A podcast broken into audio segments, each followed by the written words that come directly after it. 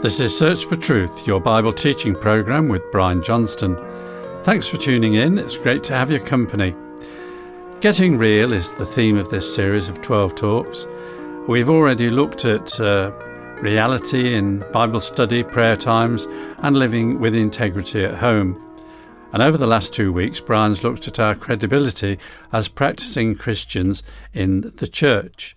And this time we take a third week with that particular subject and see how the early churches functioned and what principles we can use to improve our role in church life. So, now to Brian. Thanks, John. Recently, one church survey on growing churches summed up its finding with the headline Confident Churches Grow. Think of that for a moment alongside the Bible text from Proverbs 14, verse 26, which says, In the fear of the Lord there is strong confidence.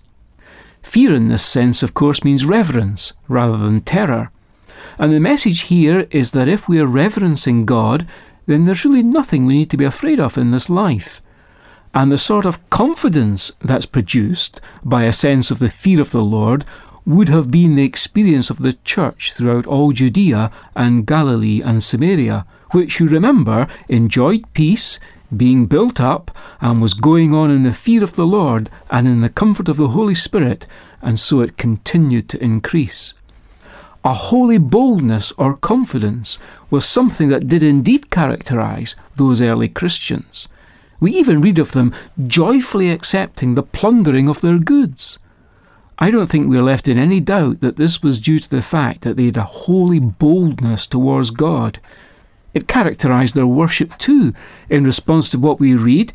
Therefore, brothers, since we have confidence to enter the holy places by the blood of Jesus, by the new and living way which He opened for us through the curtain, that is, through His flesh, and since we have a great priest over the house of God, let us draw near with a true heart in full assurance of faith. That's from Hebrews 10, verse 19 and on. This confidence or boldness was seen too in the general level of their confident expression of Christian beliefs. For we have come to share in Christ, chapter 3 and verse 14 of Hebrews says, if indeed we hold our original confidence firm to the end. In Acts chapter 4, when the authorities saw the boldness of Peter and John and perceived that they were uneducated common men, they were astonished, it says, and they recognized that they had been with Jesus. Even under threat, believers in Jerusalem are recorded as praying that with all boldness they might be granted to speak the word of the Lord. The prayer was answered, and we read, And when they had prayed, the place in which they were gathered together was shaken, and they were all filled with the Holy Spirit, and continued to speak the word of God with boldness. Isn't the lesson here, then, that a boldness before God will produce a boldness before men and women? A church which serves in the fear of the Lord will be a church which confidently holds out the word of life. There's no doubt that that was the situation in Acts chapter 9, where we read of this expanding church going forward in the fear of the Lord.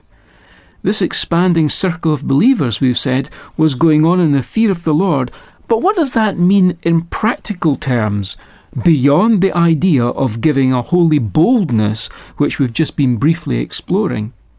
Well, Proverbs 8 and verse 13 defines the fear of the Lord for us when it tells us the fear of the Lord is to hate evil, pride, and arrogance.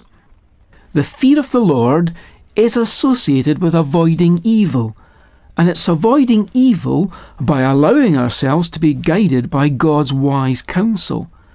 When we relate this to the local church context, we'd expect to see Christ likeness and the fruit of the Spirit, as opposed to attitudes and lifestyles which conform to worldly trends. There'll be a deliberate avoidance of sin based on a shared understanding of the Bible standards of purity and godliness. Holy living will also be humble living with a proper level of subjection as the Bible directs, and all this in a loving atmosphere where real care is being expressed for each other.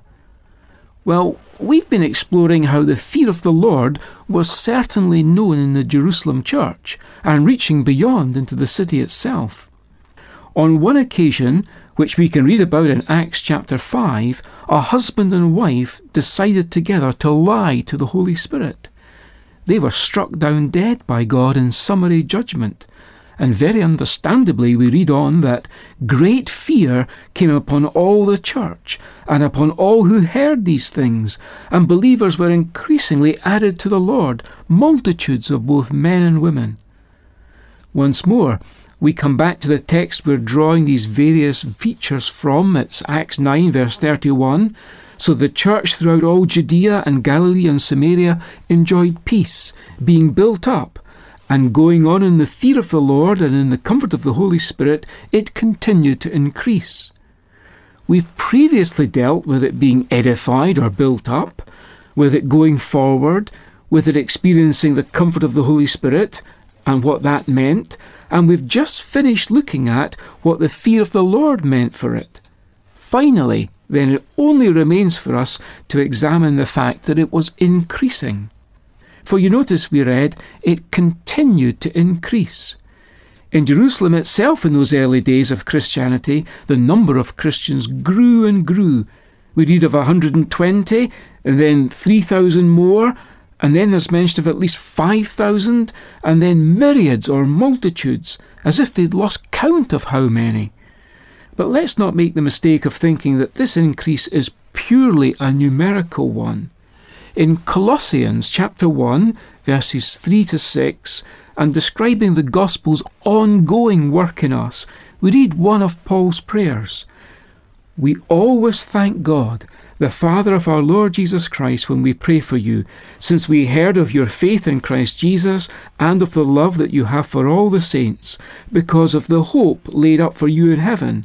Of this you have heard before in the word of the truth, the gospel, which has come to you, as indeed in all the world it is bearing fruit and increasing, so it also does among you, since the day you heard it and understood the grace of God in truth that definitely deals with our spiritual growth.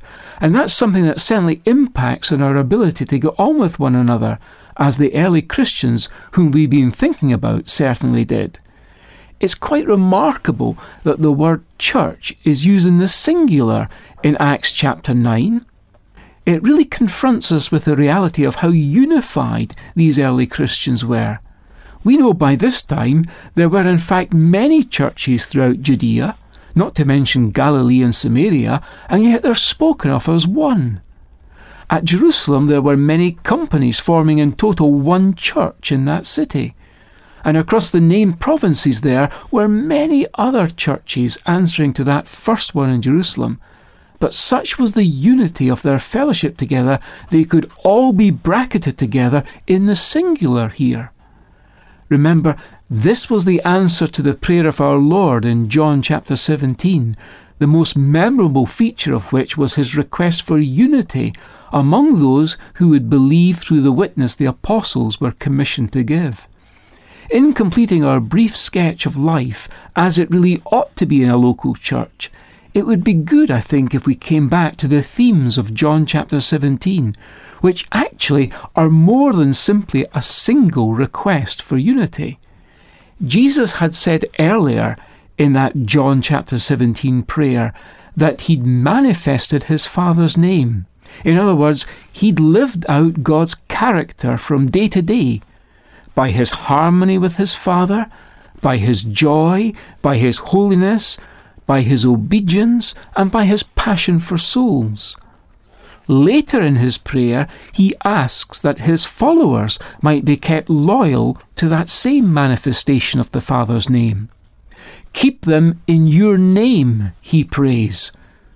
Then he unpacks this in five ways. First, that they may be one, even as there is unity within the Godhead. In other words, he requests that his disciples be united. That's in verse 11. Second, he prayed, These things I speak in the world, that they may have my joy fulfilled in themselves. That is, he asks that they may be joyful. That's in verse 13. Third, he prayed, I do not ask that you take them out of the world, but that you keep them from the evil one. That was a prayer for them to be holy, as protected from evil and from its source in Satan. And we find that in verse 15. Fourth, he said, Sanctify them in the truth. Your word is truth. In other words, his desire was that his followers should live in a way that was biblical. And we find that in verse 17. Fifth, the Lord prays, As you sent me into the world, so I have sent them into the world. They were to show a passion for souls by being evangelical, and that's in verse 18. This is what the Lord prayed then, hours before he went to the cross. But I think we can assume that this gives us an insight into his ongoing prayers for his disciples throughout this church age. As his own life on earth displayed the name of his Father in terms of the qualities of his life, signifying what the character of his Father is, so we're called upon to keep loyal to those same qualities, those of unity, of joyfulness, of holiness, of being biblical, and of being evangelical.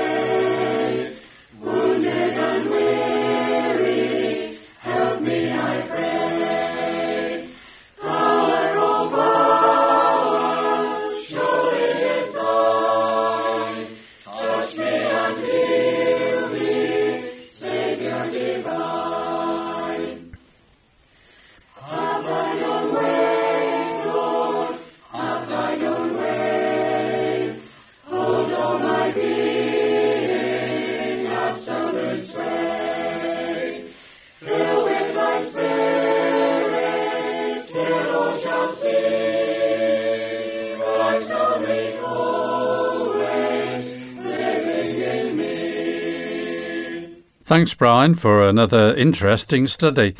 The transcripts of these talks are available in book form with the title Getting Real. If you'd like a copy or you have a question or comment after listening today, just write in by post or email. I'll be giving the contact details in a moment. Uh, the talk you've heard today is also available to download via the internet in audio or text format. And to obtain the book, simply ask for Getting Real. You can do this by email or by post, and here's our address. Search for Truth, Hayes Press, The Barn, Flaxlands, Royal Wootton Bassett, Swindon SN4 8DY, UK. Our email address is sft at churchesofgod.info. Our time has almost gone, but many thanks again for your company. It's been great to have you with us. And Brian will be getting real again next week with a talk on the challenge of our lifestyle. I'd be delighted if you could join us. But until next time, it's very best wishes from Brian and David and our singers and me, John. So goodbye and may God richly bless you.